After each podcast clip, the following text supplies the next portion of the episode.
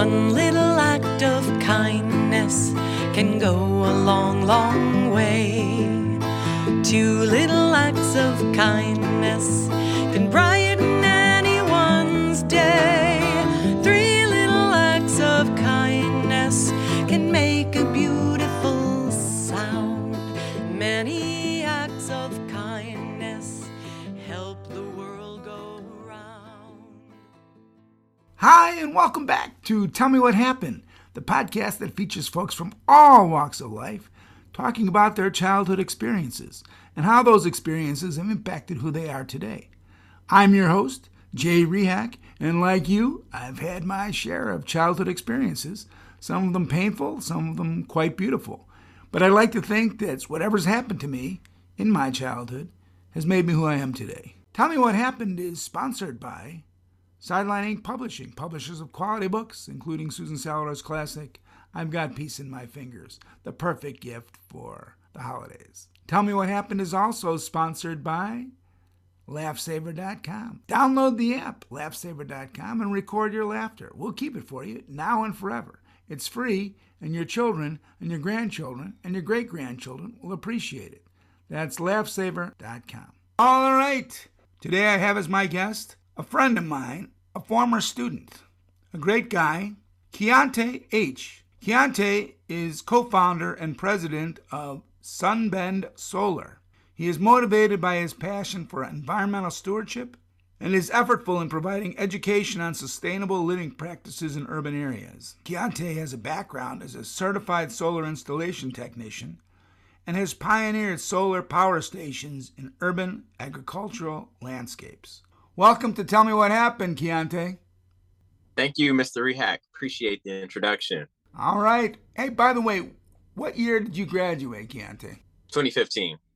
Oh, my gosh. Are you kidding me? Oh, whoa. I had no idea. I would have said 3 years ago. All right. Well, that's not the story. That's not why we're here. So I'm going to ask you, Keyante, are you ready to tell your story? Absolutely, Mr. Rehak. I'm ready to tell my story. All right, I'm going to get out of the way, Keyante, and at the end, I'm going to ask you just one question. And that question is, how do you think whatever you tell me has impacted who you are? But take it away, Keyante. Sure thing. Thanks again for the introduction. I appreciate you. My story are three small increments that, in totality, are very impactful towards my current life. It's a tale of how superheroism has ingrained itself into my life at a young age. And it starts with, I'll take you to, the age is a bit blurry as far as what age I am, but definitely before high school for sure, before middle school even. I'll take you to the basement in my family home, jumping on my grandpa's bed, very short so I could still jump up and down without hitting the ceiling, practicing all of the high kick flip karate moves and action punches. Saturday morning, and one of the greatest acts of superhero television comes on. It is an episode of the Power Rangers, but not just any normal episode.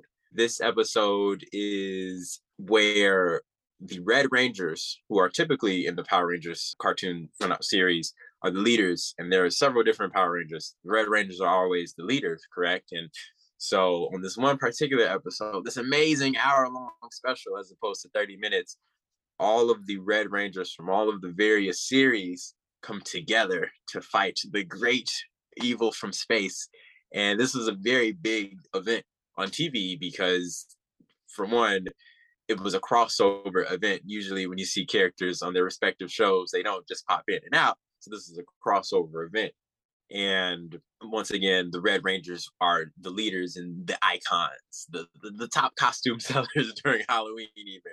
And so to see this phenomenon of all the leaders, all the best guys coming together to fight this evil tyranny from space, I'm watching it on the basement TV, jumping in my grandpa's bed up and down, all the booms, all the bams, all the chas, going crazy, having a good time, just reenacting everything right in front of me there. So that was like a big, I'm 25 right now. Like I said, this was happening before middle school. So I've recently, within the last 2 years, have just decided, I wanted to watch that episode again, just because of how much nostalgia it brings me and how how good it just feels to watch things that I grew up on. So that's part one, legendary Power Ranger episode on TV, all the Red Rangers coming together. Part two of this starts with my friends. This was in third grade. Yeah, this is in third grade. My friends were hardcore Saturday morning cartoon action watchers, so hardcore to the fact that we would watch what was going on, and then we would create quizzes for each other to say what character does XYZ, which power does XYZ character have. This is third grade. We were hardcore. We would literally write these questions for each other after school, bring them to each other during school to take. And this got us in trouble one time. We actually, like, the teacher thought we were passing notes back and forth and confiscated. It was like, oh, what's this? And we were like, oh. We actually quiz each other on the shows, the action cartoons that we watch. So funny. We didn't get in trouble that or anything, but it was very funny because I imagine that most teachers, when they catch students passing pieces of paper, their notes about gossip. But no, we were quizzing each other and then like grading each other.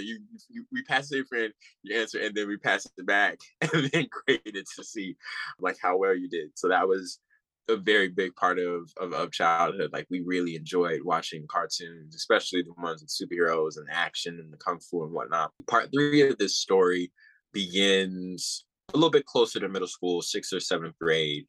One of my dear friends who's passed away since then, his name is Corvus Humphreys. He drew comic books, took computer paper, folded the papers in half and stapled the ends, and hand drew comic book characters, all inspired by Power Rangers, Dragon Ball Z, all of it, you name it. And I was blown away at that time. Like, we were at this phase, right? We go from part one of my stories being exposed to, you know, cartoons and superheroes of this world. Part two is we're analyzing, we're studying. Part three is creating our own narratives and creating our own worlds. And at that time, I was like, wow, we can do this, huh? Like, we can just take computer paper and we can draw our own stories and we can create our own universes and our own worlds of fictional characters and superpowers and all those great things. And we eventually got into that more so, or I got into that more so, drawing cartoon characters, drawing my own, literally on a sheet of paper, creating the little panels step by step. First they jump, then they run, then they blast. So it was a very incremental part of my growing up. Like I said, there isn't necessarily one specific moment, but just these different parts of my childhood that involved really consuming and enjoying superheroes, the action, the Saturday morning cartoons, and creating our own stories that just really fulfilled us, really brought, I'll say for myself at least, really brought a sense of joy and excitement into my life at that time. I don't necessarily participate as heavy anymore these days, but like I mentioned, all every now and then think to myself, man, like, I remember that one episode of the Power Rangers. Like, I'll YouTube the episode, and it's on like YouTube Kids. Funny enough, I'm like, oh yeah, this is dating my age for sure. But super incremental part of my childhood, and that's my story, Mr. Rehak. All right, so tell me, Keyante, how has that impacted who you are today? The idea of, I get it, I love the idea of first observing comics, then sort of analyzing them, and then having a friend actually take it a step further and say, hey, I could do this myself. And to me, it's, you've just told the story of creativity and how it happens, which is first see it, you know, then study it, then do it. But how do you think that's impacted who you are today? So right now, my current field is solar energy. And I guess the premise of that for me begins at a point of technology. I'm interested in technology as a whole. And there was a point in life where I was at a crossroads between going into solar energy or robotics. I just love technology, and the way that the programs were set up and for the education that I was going to get for either one paid solar energy. It was like, you paid, it was free program and you were paid to learn it. Well, and so as my pathway took me onward and further, there is this quote that I came across that says, some of the best technology is indistinguishable from magic. Love this quote because for me, that is, in a sense, how I live in my own fantastical superhero world, right? In the normal world, we don't have powers. We're normal individuals. We all, for the most part, have the same abilities, can only lift around the average amount of weight. No one's super special in those particular regards. But I really view technology as a superhero, as a magical entity that can, quote unquote, help save the day. And this isn't to be confused with me being some sort of savior or anything, or wanting to be a superhero of the world. This is me viewing, like I said, my interactions and the uses of technology as a way to help the world, as a way to benefit human beings. So for my specific example, solar energy is the wave, it is the current, it is helping aid our planet in the mitigation of the already existing climate issues and CO2 excess that we have in the world. I even get specifically with solar, people regularly are like, how does it work? Where does the electricity come from? You just face those in the sun? Like, what's going on? Because there is a sense of, I guess you can say, like, mysticalness to it. It's like, how does this work? Where do you plug in? And so the way that I was just fascinated as a child by superheroes and saving the day. And even now to this day, I'm a big fan of all the Marvel movies and all the Marvel phenomena and stuff going on. It's like you watch the fantastical world for entertainment, but then the real world, those ways of which applying those same ideas and that same passion for helping others, in my view, it comes through the form of using technology to help the world. Yeah, you know, I do think genuinely that you have a superhero quality in the sense of you're taking the talents that you have, mm-hmm. you are trying to create something or help create something or help promote something that we know at this point, or we believe, is healthier for our world than, you know, what we currently use for energy. And mm-hmm. people make commitments to this, and it can be for a lifetime, and sometimes it's not, but sometimes it is. And it's like, no, you're committed to trying to, you know, make the world a cleaner environmental place, and that is superhero type of actions. I think it's pretty cool, and I actually would agree with your friends who's like, I have no idea how it works. I'm just so glad it does. So I'm glad that somebody's been able to translate the energy from the sun into a power grid, etc. So do you see yourself doing this for a lifetime, or is this just something you think you're going to do for a while? What are you thinking? So this will definitely, I have a 10-year plan at the minimum. So here for at least another 10 years, I co-founded a solar energy installation company. So we've just been, currently we have a large residential project that we're going to be tackling in 2023. There's some new homes being built on in the West Side neighborhood, North Lawndale, mm-hmm. Chicago. And so that's going to help expand a lot of things. Right now, the first major project is powering a community refrigerator. And more of those are in the works and in conversation.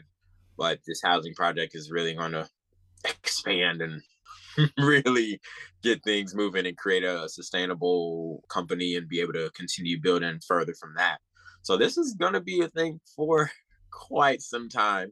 I envision ways of us expanding. We want to, like I said, in the 10-20 year plan, get into manufacturing of energy solutions, solar panels, battery storage. There's ways to, you can use solar panels to power atmospheric water generators, and that's, I'm not sure if you're familiar with that, but for anyone, whether you or anyone that's not listening, anyone that listens isn't familiar, an atmospheric water generator is essentially you can think about the mechanisms of a dehumidifier, and how it absorbs the moisture out of the air and condenses it into little droplets, and all of those little droplets just collect in a pan or a pool, and now you have clean drinkable water. And so there's a way to do that with solar. So there's so many avenues and jump off points and expansions for this that I've got literally in a notebook, I've got a web of like this, we start here and it connects to this and it goes to here and it goes there and then we do that. So this is going to be a project that I'll be working on for solar installation for quite some time. Love it, man. I love it. I'm so proud of you. I'm happy that you're helping the world. I love it. I think you're you are influenced greatly by the first Power Ranger comic, man. You're You're a Power Ranger in your own right. So if anybody wanted to reach you, is there some place that they would be able to reach you or contact you regarding the stuff that you're doing, or is that is it still under wraps? Yeah, I'm accessible. Anyone can reach me on my personal social medias, Keyante_H. So that's AEYANTE underscore just the letter H. Then there is our company social media, SunBend Solar. So that's SNBEND SOLAR, SunBend Solar. And those social medias are all the same. So shoot us a message there. So all of those are also connected to our emails, my personal and that one. Just connected to email. So if someone wants to find me, they can find me. Well, I want to thank you for being on the show, Keyante. It's great to see you. You look fantastic. And it's a joy. I'm actually on my way down to Whitney Young now. We're going back to the old haunt. We'll see how that goes. All right. Well, thank you. Awesome. Thank you so much. And I'm going to send you a, I know you say you haven't seen the video, so I'm going to send you one of the videos that I made to just really show you how I'm still using video editing. Beautiful. All right. Well, thank you very much. It's an honor to see you again. I'm glad you're looking healthy and good and doing great things for the world. So I'd like to thank Keyante H for his time. Also like to thank our sponsors, Sideline Inc. Publishing and LaughSaver.com. Remember to visit LaughSaver and download the app and start recording your laughter. So I'm going to end this show, as I often do, with one of Susan Salador's classic songs. In this case, Every Moment, Every Day. Because I am thankful for the time I have with my students, every moment, every day. So until next time, this is Jay Rehak asking you all to please stay safe out there and try not to hurt anybody. It is possible to be thankful every moment, every day. It takes practice and humility. It takes vision and civility. It takes practice and humility. It takes vision and civility. It takes possible to be wisdom to see it everywhere. It takes practice and humility. It takes vision and civility. It is possible to be thankful every moment, every day. It takes practice and humility. It takes vision and civility. It takes practice and your wisdom to see it as civility. It takes beauty and your wisdom to see it as civility. It takes beauty and the wisdom to see it everywhere. It is possible to be thankful every moment, every day.